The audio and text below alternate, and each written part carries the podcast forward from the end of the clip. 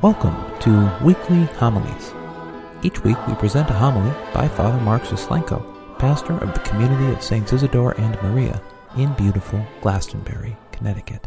These are introduced by myself, Jonathan Sozek, director of our community's Faith Formation Office. For more about Father Mark and the life of our community, please head over to isidoreandmaria.org. Today, we present Season 1, Episode 30 of this podcast. We'll hear Father Mark's homily from November 11th, 2018, the 32nd Sunday in Ordinary Time for Year B. The Gospel for this week is Mark chapter 12, verses 38 to 44. Let's listen now to that reading, then hear Father Mark's response. A reading from the Gospel of Mark.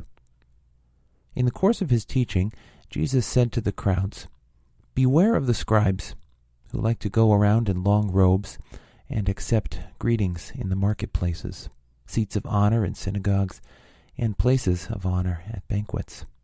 They devour the houses of widows and, as a pretext, recite lengthy prayers. They will receive a very severe condemnation. He sat down opposite the treasury and observed how the crowd put money into the treasury. Many rich people put in large sums. A poor widow also came and put in two small coins, worth a few cents. Calling his disciples to himself, he said to them, Amen, I say to you, this poor widow put in more than all the other contributors to the treasury, for they have all contributed from their surplus wealth. But she, from her poverty, has contributed all she had, her whole livelihood. The Gospel of the Lord.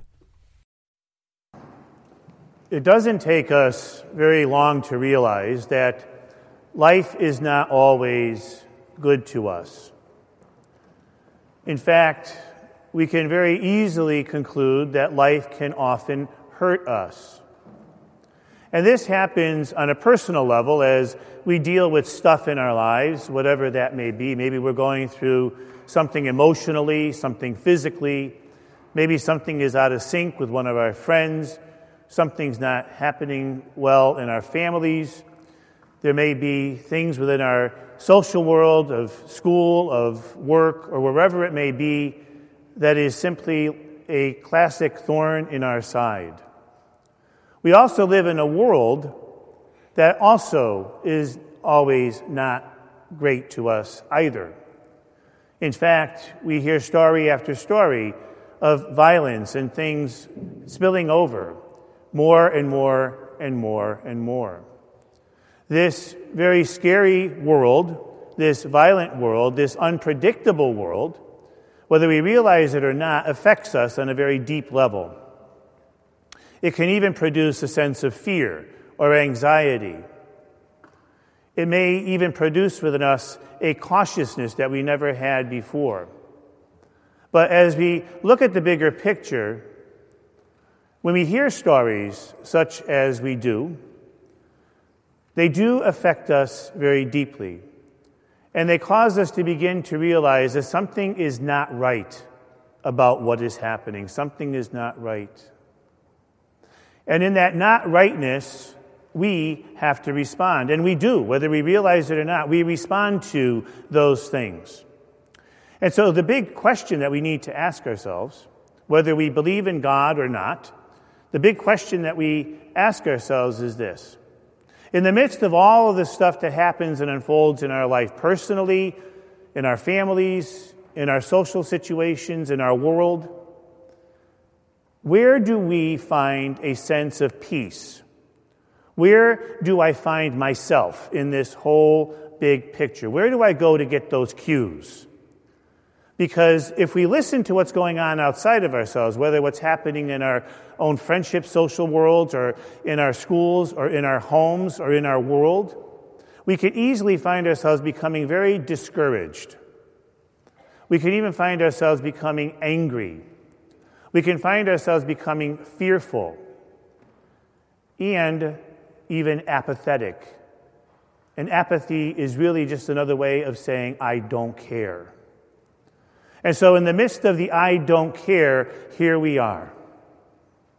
So, where do we go to find our sense of peace? Where do we go to find our sense of self? Well, what we sometimes do with that is we allow others to tell us that. So we look to what's going on around us and we react to that. And so if people are treating us well, then we feel good about ourselves. If people aren't, then we don't. If things are going well around ourselves, then our response to that is a positive one. Or when things become too hurtful and things become too overwhelming, we simply turn more inward and maybe find ourselves gaming a little bit more or spending a little bit more time on the internet than we used to, or maybe spending more time in our social situations in social media, or doing whatever it is to distract us from what is really going on around us. Worse yet, we can find ourselves becoming more possessed with addictive behaviors to ease and soothe what is gnawing at us inside.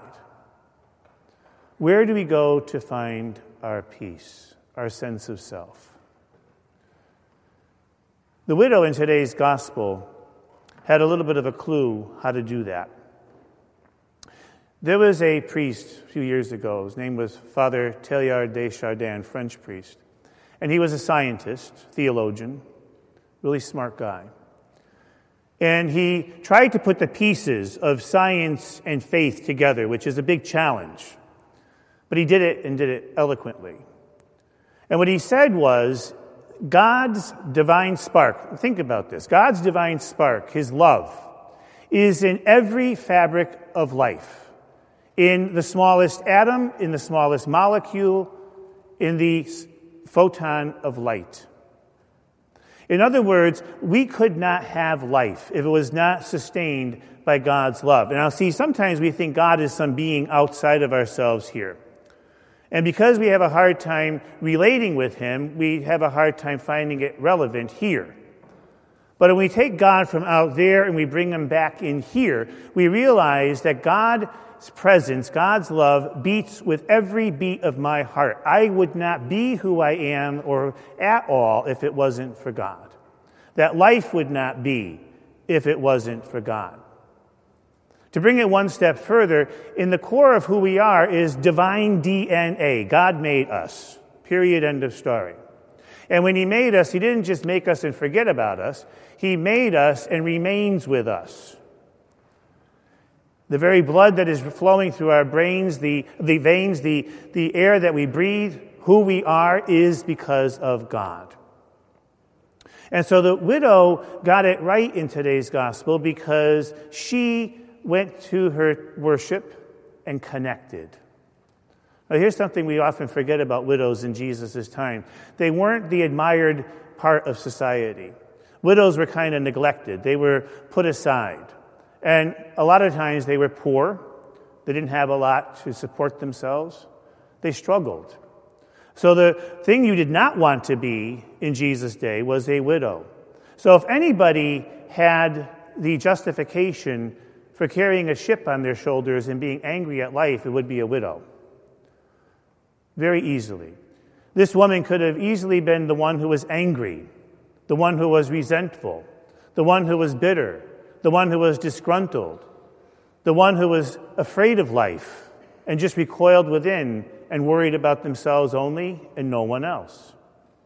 But she realized in her journey that the way to unlock all of that was to connect you see, if you know anything about electrical engineering or how electrics work at all, you know you have to have a circuit in order for the lights to go on. If the circuit isn't connected properly, the lights aren't going to work. So when you connect the circuits, you have what you're looking for. Same thing with us.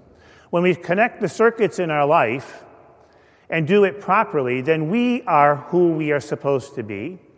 We are, as God designed us, connected. So, how did she do that? Well, first of all, she went to her worship, number one. She went there and gave of herself to whatever extent that she was able to. In terms of other people, she certainly didn't put as much in as others, but she gave what she could, symbolic of just giving of ourselves. She connected with her folks, her people. She found the beauty of her faith And it reflected back on her, and it was able to sustain her. And Jesus noticed that. So, for you and I, as we struggle in this complicated world, we have to find some axis, some place to go, some way to figure out who we are and what we're supposed to be doing. We can't just do it on our own. And so we come here. This sacred place reminds us of who we are. When we come here, we listen to God's word and his vision for the world, which is not what the world says it's supposed to be. And God's vision for the world gives us that basis upon which to judge ourselves, our actions, and how we're supposed to live and be in this world that is God's, not ours. We come to be enriched by the Eucharist, to receive the presence of God deep within ourselves, to give us strength, nourishment, courage, so we can go out and be a Christian in a world that is not Christian. To live our faith is a challenge. To take what you believe and put it into practice in your life is not easy because you're going to buck the grain all the time. But this gives us the power and the strength and the ability to try to do that again as much as we're able to. We come here and we're connected with our brothers and sisters in faith because we realize that we can't just do this alone, that we need one another in order to do as Jesus commanded to live the gospel, and to love. Seems simple, but it really isn't when we try to do it properly. And we come here to be connected to the beauty of truth. See, out there, everything goes. If you listen to what's going on in the world, it's going to tell you this and it's going to tell you that, and it's going to bring you over here and it's going to bring you over there. What's true? The truth is only here. Here in our faith is where we find our truth. Here's where we find what is real. And the beauty of that truth is something that we can come to. Leave the complicated, leave the fearful, leave the unexpected, leave the hurtful, and come here and find, even if it's only for a few moments, some measure of solace. Because that sense of self, that sense of peace, isn't coming from out there. That's just going to leave us agitated. It's going to leave us confused, apathetic, and sometimes hopeless. The sense of peacefulness and well being and sense of self has to only come from God. And when we do that and connect with the beauty of truth, with God, His Word and Sacrament, our brothers and sisters, and our inward sense of who we are and what we know we need to do and be. We connect the circuits. And now we can leave properly put together to be who we are meant to be and who we can be and who God wants us to be. Then it doesn't matter so much what happens out there. Doesn't matter so much what's going on in our inner circles. We're going to have courage, we're going to have strength, and we're going to have integrity which mean more than anything else. So, as we continue on our journey of life this week, perhaps we can focus more on properly connecting the circuits so that we can be happier, more focused, and at peace. Thank you for listening. We'll see you next time.